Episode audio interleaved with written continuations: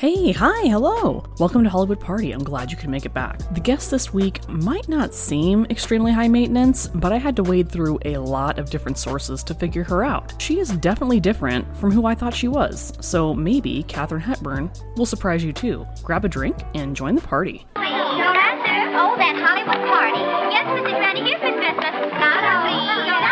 I can't hear you. Hello, hello, hello, hello. Hollywood party.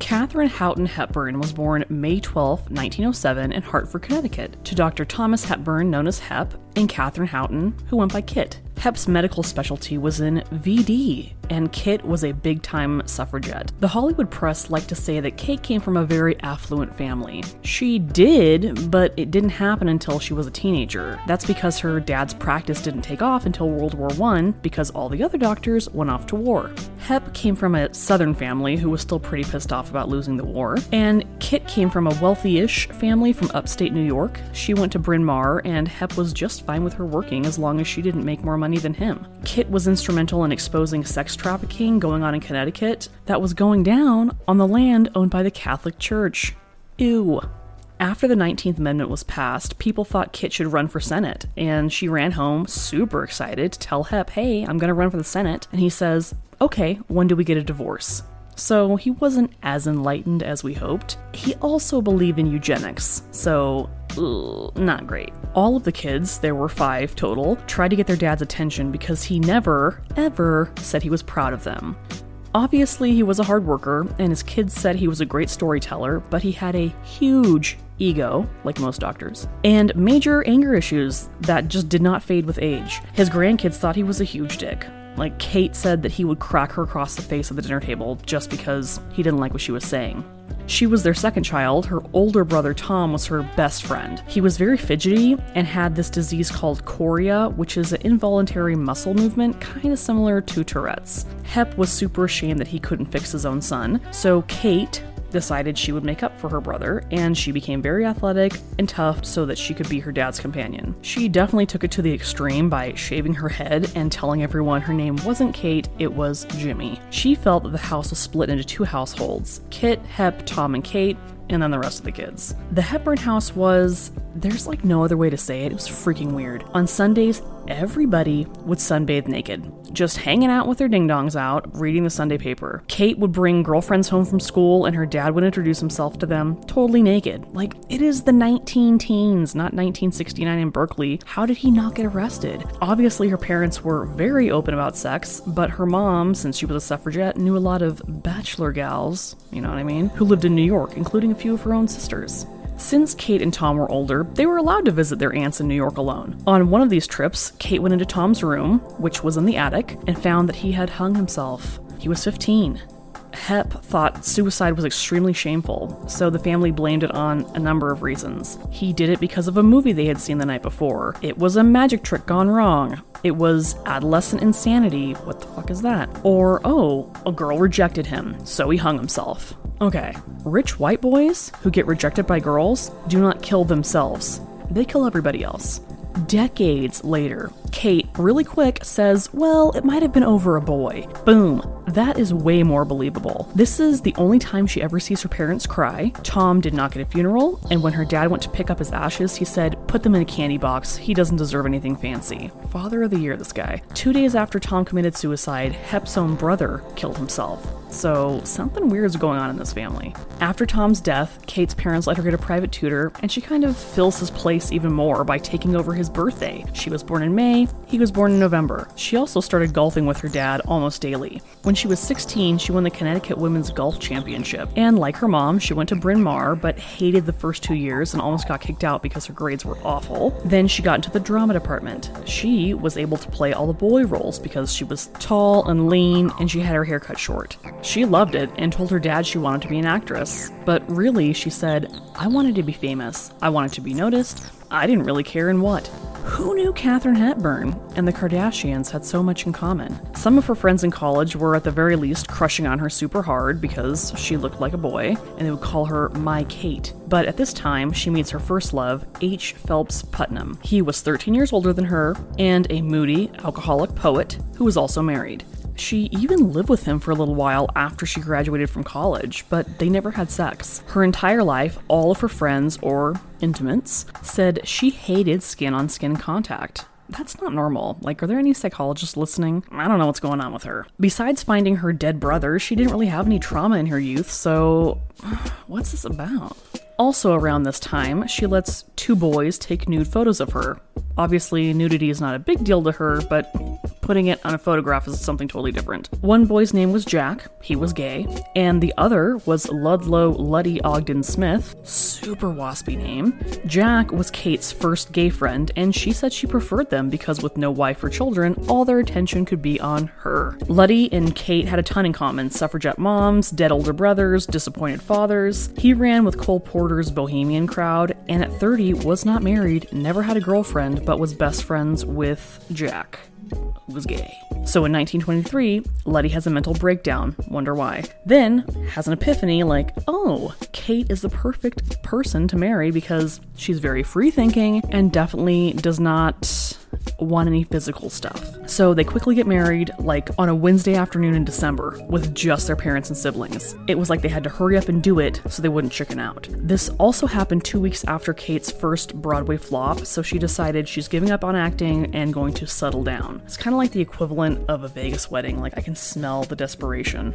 She said that Luddy was the only person she ever had sex with, and this is one of the few things that she says that I actually believe. They moved one block away from Jack in New York City, and Kate went back to acting, partly because she wanted to, partly because she still wanted to become famous, and partly because Luddy borrowed money to invest in the stock market, and then it crashed. She was pretty pissed about that. But Kate wasn't great with her own money either, since her dad controlled everything until he died in the sixties. She got an allowance from her own money well into her own fifties. That's some Britney Spears shit. While Kate's acting, she meets Laura Harding, who Kate says, I think it's fair to say she saved my life. From what? Okay. Laura was the granddaughter of Jay Cook, who helped finance the Civil War. It was the Union side, so that's a little bit better, I guess. One of their friends said, if Kate had a great love other than herself, it was Laura. Laura hated the term lesbian. Many of the hoity-toity ladies Kate would know were similar with their dislike of that term. Their interpretation of the word was that it referred to an old predatory woman who hated men yet felt she was a man trapped in a woman's body. Well, Laura also wanted to be a boy when she was younger and wanted attention from her father because she was the only girl in the family. She also never married, so I'm gonna go with she probably was a lesbian. Anywho, because of Laura, Kate starts rubbing elbows with super high society of New York. This is how she meets her agent, Leland Hayward. He was a total ladies' man, all the moguls' wives loved him, he flunked out of Princeton, and he helped shape Gloria Swanson's image in the late twenties. He took both of the girls to Hollywood on the same train as Kate's upcoming co-star, Billy Burke. When they got to R K O, George Cukor, Myron, and David O. Selznick all thought, what is this hot mess that just stepped off the train? What they actually said was that she looked like a boa constrictor on a fast. She did have thin hair, and because she was pale, her skin would get red blotches all over it. All this is an easy fix with the makeup department. Besides, Hollywood loves an ugly duckling story. Bette Davis had one, Joan Crawford, they're prime examples. After her makeover, she never questioned George Cukor again. Besides not liking her looks in the beginning, George also didn't like her shitty attitude. She came in thinking she was slumming it coming to Hollywood. New York City people, I do not understand you. You try so hard to tell everyone how wonderful New York is. Who are you really trying to convince? L A people don't go around telling you how great it is. They do the opposite. The traffic's awful. Just don't come. Stay on the East Coast. These Broadway people think Hollywood's so beneath them, yet they rarely make it in Hollywood because they can't. There is a recording of Kate talking to George about her early days in L A, like the recording's happening in the late sixties, and she goes on saying that She never went for the glitz and the glamour, and he laughs, saying, "You did." You know, if the recorder wasn't going, he would have said, "Really, bitch? Then why were you at all my parties, running around the beach in Santa Monica? Come on, get out of here." During this time, she has to have surgery. Maybe it's to remove an ovarian cyst, possibly a hysterectomy. Either way, she says that she made the choice early on to have a career and no kids. Luddy said he wanted to be a couple again because Jack left him and his dad died, so he's like having a weird identity crisis. Kate had not told the studios she was even married, so when the press found out, R K O was not happy. Really, Claudette Colbert had screwed everything up for everyone because she had an open relationship with Norman Foster where they were living in two totally different houses. Once that was out, everybody had to pretend they were being normal. So Kate, living in L A with a rich female companion and her husband living on the East Coast, was not a great look. Was she intimate with Laura Harding, though? In those recordings that George Cukor did, she said, "Romantic magic between two people is what sex should represent. It goes on forever because you can't describe it to me and I can't describe it to you. It's the magic of life." It kind of seems like Kate wants a soap opera kind of love. Nothing really happens except for tension. So the press starts attacking her for abandoning her husband and for wearing pants. This is the first time they weren't heaping praise on her, and like most narcissists, she could not stand it. She hated the press, but wanted fame on her terms, which is not how fame works. For someone coming from a large family, I get such only child vibes from her, like it's insane. To make matters worse, she makes a few flops, including uh, a big flop on Broadway, so she decides to run away. Last time she ran away, it was to marriage. This time it is to France. She went with the new girlfriend, Suzanne Steele, who was a protege of an opera singer and had given Kate lessons for the Broadway play that she just took a dump with. The night before she gets on the ship, she wins the Oscar, but refuses to speak to any of the press, so Suzanne has to act as her secretary. The entire way there, Kate stays in their cabin, doesn't want to be social. They were going to the Riviera to speak with a friend of Kit's who knew Hemingway, because for some reason, Katharine wanted to talk to him. That friend said Ernest was on his way back to New York City, like on the next boat, so they got to France and legit just turned right back around. Kate made a point to beeline to him in the dining room. This trip was totally different. She's out of the cabin every night, being social, having fun. So when she gets off the ship, it's with Hemingway, and she is in no rush to get away from the press now. After talking to him the entire trip, she must have realized she had to play the game to get what she wanted. She knew she could get the press to understand her love of wearing pants, but a girlfriend is a different story. So Kate literally leaves Susan on the gangplank, not even turning around to say goodbye to her. When she gets back to L A, she files for divorce, banishes Laura Hardy back to the East Coast, and leaks to the press that she and her agent Leland are in love. While she's trying to fix her publicity, her career is still kind of in the dumps. And Bette Davis's performance in Of Human Bondage was just called the best performance recorded on screen ever. And that really chapped Kate's ass. She never got along with Bette Davis. Her not liking Davis makes more sense than Joan Crawford not liking her. I think Kate and Betty would compete for more roles than Betty and Joan. They're just much more similar, serious actresses who were both Yankees and liked to be uncomfortable because of that. What is with that, Yankees? Why do you like being uncomfortable? Do you think that makes you better? It's okay to be comfortable, freaking weirdos. Kate's career bounced back with Alice Adams, and then she and George had a genius idea to really mess with people and do a gender-bending movie called Sylvia Scarlett. Pandro Berman was the producer, and he didn't get it at all. He said, "I despised everything about it. It was a private promotion deal of Hepburn and Cukor. They conned me into it and had a script written. I said to them, Jesus, this is awful, terrible. I don't understand a thing that's going on." They were hell-bent, claiming this is the greatest thing they had ever found. Obviously, had it been a hit, Pandora would have been singing a different tune, but the film was so bad that she had to sit down and do interviews with the press to try and get them to at least like her, since they did not like that movie. Plus, they dubbed her Hottie Hepburn prior to this, so she kind of had to pay the piper. She did get divorced from Luddy, even though he hung out with her parents for years afterwards. She did go ahead and get herself an all-new entourage of super masculine lesbians, so, you know, she just doesn't learn.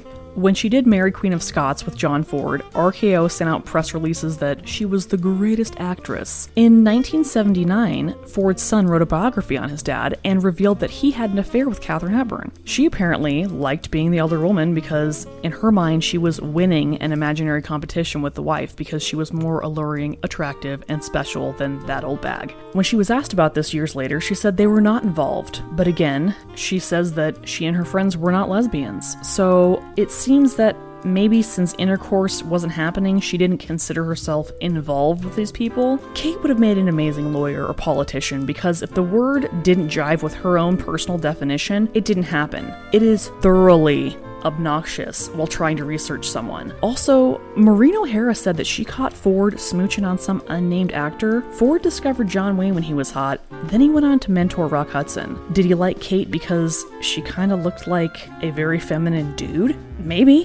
One relationship she could not deny was an actual thing was with my least favorite person, Howard Hughes. They met when he landed his plane on a beach while she was filming Sylvia Scarlett. They didn't really start seeing each other until she went back east to do Jane Eyre on the stage. She said, "He was sort of the top of the available men, and I of the women. It seems logical for us to be together. We each had a wild desire to be famous." That last statement is the only part of that I believe. When I think of old Hollywood babes, I do not think of Katharine Hepburn, ever. The time frame in this is nineteen thirty-eight, so I'll let you pick your own list of ladies you would rather be with at that time. And I get Howard Hughes was super rich, so I understand why people want to be with him, even though he was super weird. Their relationship is the only one that she allows the world to see in real time. He did propose to her, she turned him down, and then moved into his house in L A. The scene in The Aviator where Hughes goes to visit her family is spot on. Kate had to pay to install an indoor shower for him at her parents' house because they all showered outside with cold water next to the beach, so everyone could see them because freaking nudists. We all know how weird Howard Hughes was, but what does that say about her family when he goes in there and says, "Damn, these people are batshit, dude"? She said that eventually their relationship turned to friends because she was self-absorbed and career-minded. But he did have an affair with Bette Davis in nineteen thirty-eight, so that probably had something to do with it. Bringing Up Baby bombed because the theaters were flooded with screwball comedies that year, like The Awful Truth and Nothing Sacred, so two weeks after she was labeled box office poison, R K O canceled her contract. Playwright Philip Barry went to visit Kate's family for two weeks. And then ended up writing The Philadelphia Story for her, or about her. She told him, "Make it like me, but softer." That play opened to rave reviews on stage, and M G M wanted to buy it for Norma Shearer, but because Katharine owned the rights to the story, she was able to do it. But she was not able to get the leads she wanted, Clark Gable and Spencer Tracy. At the same time as The Philadelphia Story is coming out, one of her little brothers wrote a play called Sea Air about her and Howard Hughes. It was way more autobiographical than Philadelphia Story. In this play, she is self-absorbed and only cares about fame. That checks out. And Hughes is the most sympathetic character because he's surrounded by all these insane Hepburns. It was never produced, and Kate gave her brother an allowance for the rest of his life to make up for the money he lost by not producing this play. For her next movie, Woman of the Year, she was able to get Spencer Tracy. He had never seen any of her films, but he'd heard of her. He was known as a true actor, so that must have kind of bruised her ego a little bit. The film was written by Garson Kanin. Kate had been introduced to him by Vivian Lee at one of George's parties. There were rumors that Garson and Kate were dating, but he was married to Ruth Gordon, who was older than him and not a babe. But the couple was very close with Kate and Spencer. Kate and Spence didn't get married for a number of reasons, but one of them was that the group that they hung out with, they didn't care. Like, they did not care about conventional relationships.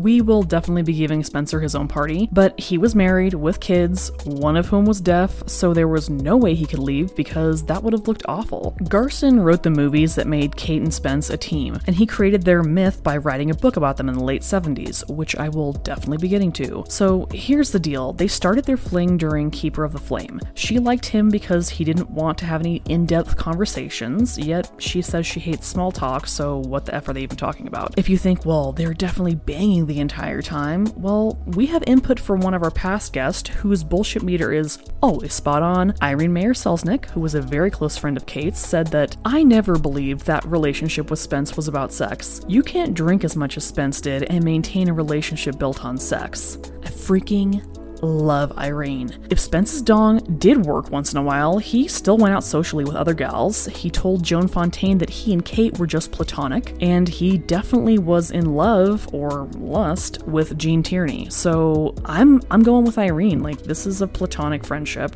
And if you have some idealistic version of Spencer Tracy in your head and you don't want it ruined, go ahead and fast forward like a minute or two. I will not be offended. Okay, so I know I've talked about this before. There's a book called Full Service by Scotty Bowers. He's a guy who worked at a gas station where instead of picking up Cheetos and a Diet Coke for the road, you could pick up a hooker. Or a trick. Spence met Scotty at one of George's parties, and he would spend many evenings with him. Kate was well aware of this. She didn't want to talk about sex with her gay friends and really judged Spencer about having sex with other men. Lots of hypocrisy going on with her, but whatever. I have said that Full Service is a filthy, dirty book. I don't mind, but if you're looking for a light read, don't pick it up. And just because it's a dirty book doesn't mean that what happened in it didn't actually happen in real life. All of George's friends who were asked about Scotty backed him up, and he said that George totally trusted him. So, I mean, Spence was a hardcore booze hound. Could it be because he hated himself for his gay tendencies? Gee, I don't know. Kate isn't totally innocent here because she has used Scotty's services as well. She asked him to find her a dark-haired young lady to go hiking with. Is that what we're calling it now? Hiking? The young lady said that Kate was very nice to her. In nineteen forty-six, Spence has the worst bender of his life, and the doctors told Kate he has to stay dry, and to her credit, she was able to be unselfish for like once in her life and keep him alive. It was hard. Spence was a total addict, and he could be super mean to her, but she knew it was because he was struggling to stay sober. Plus, her dad was an asshole with a temper, so once you live through that, having someone else yell mean shit at you doesn't sting as bad. They never lived together. Spence lived at the Beverly Hills Hotel, and in Kate's longest L A residence was at John Gilbert's old home, another famous drunk. That house is still around, but not for sale, so sorry, I have no photos of it for you. Kate was able to keep Spence sober from booze, but he was still on barbiturates, Secanol, and Dexedrine, so he's still high as a kite. During the H U A C meetings, Kate's career took another dive because everyone thought she's a friend of the commies. So Spence repaid the favor of her saving his life and saved her career by having her do State of the Union with him. Then they did Adam's Rib, which was their biggest hit ever. Unfortunately, her contract was not renewed at M G M because T V was just messing everything up. Kate lived next door to Judy Garland when she got fired from M G M and then tried to kill herself. Of course, Kate just barges right in and says, "You need to come live with me and I'll straighten you out." Judy Garland, hard pass on that one. She did not go live with Kate Hepburn. When Kate starts doing African Queen, this is when, publicly, she becomes a spinster and says she doesn't care about her career or stardom. Stardom. This is a direct quote from her. "That public creature is something I invented. It's not me. Not at all." The rest of her life is going to be blurred between reality and this bullshit book that Garson Kanin whipped up. She goes on to perpetuate it for decades. It's so freaking infuriating. I got more and more annoyed having to wade through the crap, and you know who else couldn't handle it? Irene. She's my dog. Why are there not more books out about her? Nowhere in Garson's book or in any of Kate's interviews or autobiographies does she talk about leaving Spence in nineteen fifty-two. She hated that he was joining in on the Sunday night pool parties at George's and told him he should stop hanging out with all these little boys. One, it's pretty homophobic. Two, if you don't know about George's parties, go back. He's the third guest of ours, and I will break it down for you. So Kate bounces around Europe, does some more plays, and then goes on a Jamaican holiday with Noel Coward and Irene. Irene had to tell her, "This is a vacation, and I swear to God, I will smack you if you make me do a ton of activities." They had planned on doing this, like, movie or play together. Irene was going to produce it. Katharine wanted to direct it. It never came to be, unfortunately for us. Kate lives in London for most of nineteen fifty-four and nineteen fifty-five, which is also something she doesn't talk about when she's telling her own story. She refused Refuses to do the horror movies like most of the other actresses her age did, so she knew she was going to start having to take second billing, which is what she did when she filmed Suddenly last summer. On that set, she worked with Montgomery Clift, who was an alcoholic, and she thought that he was weak because he wouldn't do everything she told him to do so he would recover. She also hated the way that Joe Mankiewicz treated him and spit at Joe's feet because of it. He could get his drink on too, so. While she's away, Spence gets fired from M G M for drinking. He apparently became a grandfather, and that was his reaction. Action, just go on a bender. It was so bad that he had to start using an oxygen tank. Kate moved him into a bungalow at George's, and that is where he had a massive heart attack and died on June tenth, nineteen sixty-seven. His wife showed up, looked at Kate, and said, "I thought you were a roomer." Because Louise, his wife, said that, Kate, who formerly loved being the other woman, got super pissed. She couldn't be the main event now because after Spence died, that goes to his wife. George said that Kate was angry all the time after Spencer's death, and he didn't know why. Come on, George, you know why. I will give Kate some credit because she respected the family and did not go to the funeral, but since she was angry, she turned this relationship with Spencer into the main one of her life, completely romanticizing it and turning it into this, like, bastardized fairy tale. Let's take a quick little breather. I don't want to say, like, go grab a cocktail because we're talking about alcoholics so much. Go grab a Diet Coke, and uh, I'll be right back. When she did go back to work, it was to do Coco on Broadway. Alan Lerner wanted her to do it, but Freddie Breeson wanted his wife, Roz Russell, to play that part. Duh. I mean, it's not like Roz was much of a singer, but damn, more than Kate. Then Claudette Colbert hears about it and she's like, hey, I speak French, I'm the right age, I can sing better than Katharine Hepburn, but she said the only problem was, I'm not a lesbian. She wasn't? Don't protest too hard, Claudette. You were the one with the open relationship. Like, we're gonna get to you soon enough. Kate one thousand percent thought she was gonna win the Tony for Coco. She was up against her friend Lauren Bacall. And since she never goes to award ceremonies, she told Lauren, pick up the award for me when I win. Lauren Bacall won. What effing arrogance. The next day, Lauren Bacall gets a knock at her door, and Katharine Hepburn has sent over a self-portrait. Like, what? Congratulations on winning? Here's a picture of me? What? Anyways, back to Coco. The only person Katharine wanted to replace her was Gloria Swanson. They went with a much younger actress and pissed off everybody involved. Okay, so this Garson Kanin book I've referenced a number of times during this party came out in nineteen seventy-one. Irene was given a copy of it before it even was published, so she calls up George and Kate and says, hey, um...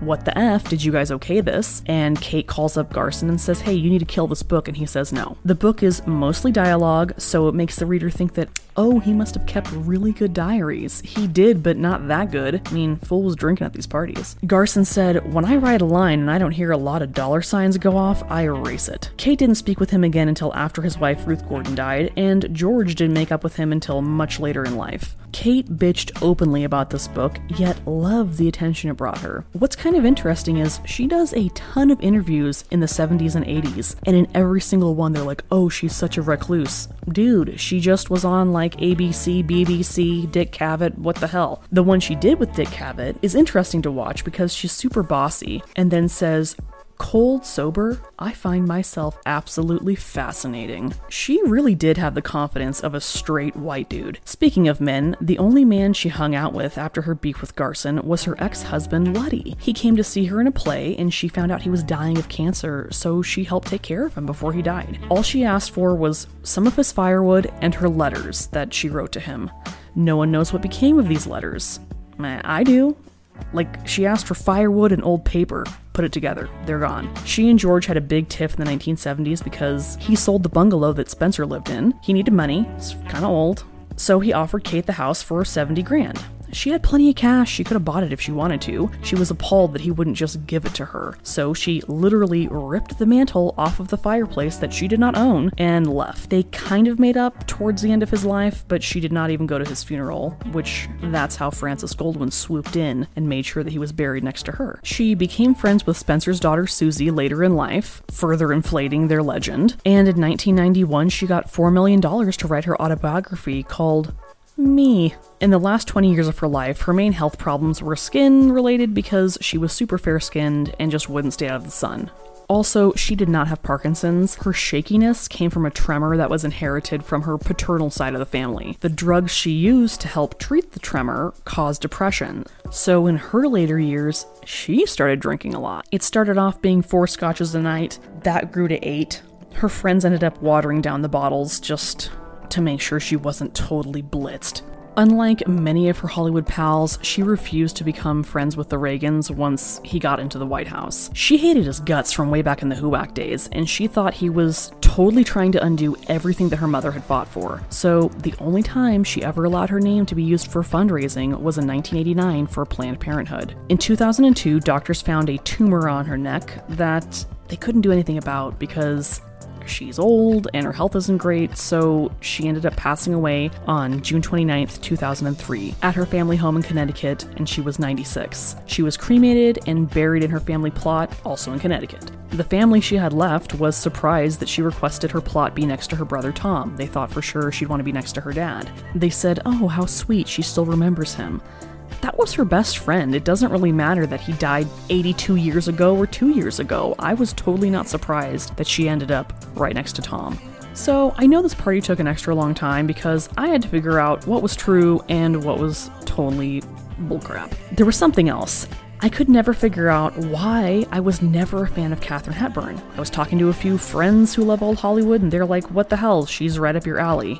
So I was now on a quest to figure out why. Why do I not enjoy her as much as most people think I should? And I think I figured it out. It's because she's fake as hell. I know most movie stars are, but she's taking it to an extreme. She claims not to care about Hollywood, but she craves fame like it's crack cocaine. This is why I like Joan Crawford. She's a fame whore, and she's really upfront about it, and she's definitely aware that we know. So even though she's playing the same Hollywood game, to me she just comes off as more realistic than Kate. Which brings me to the question, should she come to our party? Well, a lot of our other party guests got along great with her. She was a constant fixture at George's parties, so she must do well in a party situation. Even though she is very me, me, me, which can be difficult, juggling all those egos at a party. I don't know, like, I'll leave her as a wild card.